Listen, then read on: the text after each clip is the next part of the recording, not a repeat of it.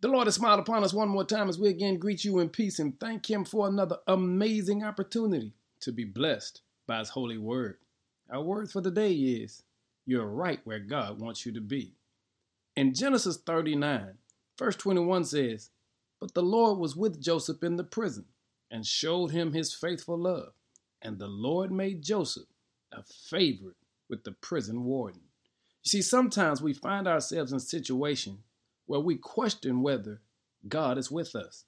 But to be honest, for every child of God, God is right with you wherever you find yourself.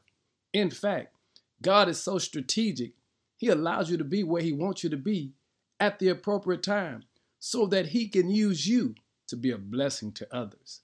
You see, you got to understand, this is not about you. It's bigger than you. And when Joseph found himself in prison, the Lord was right there with him. In fact, the Bible says that the Lord showed Joseph faithful love.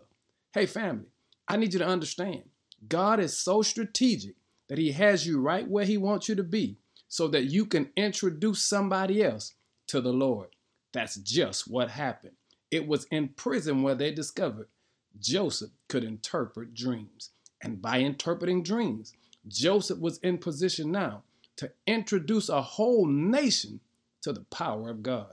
Hey, family, I don't know what you're going through right now, but I need you to know you are right where God wants you to be.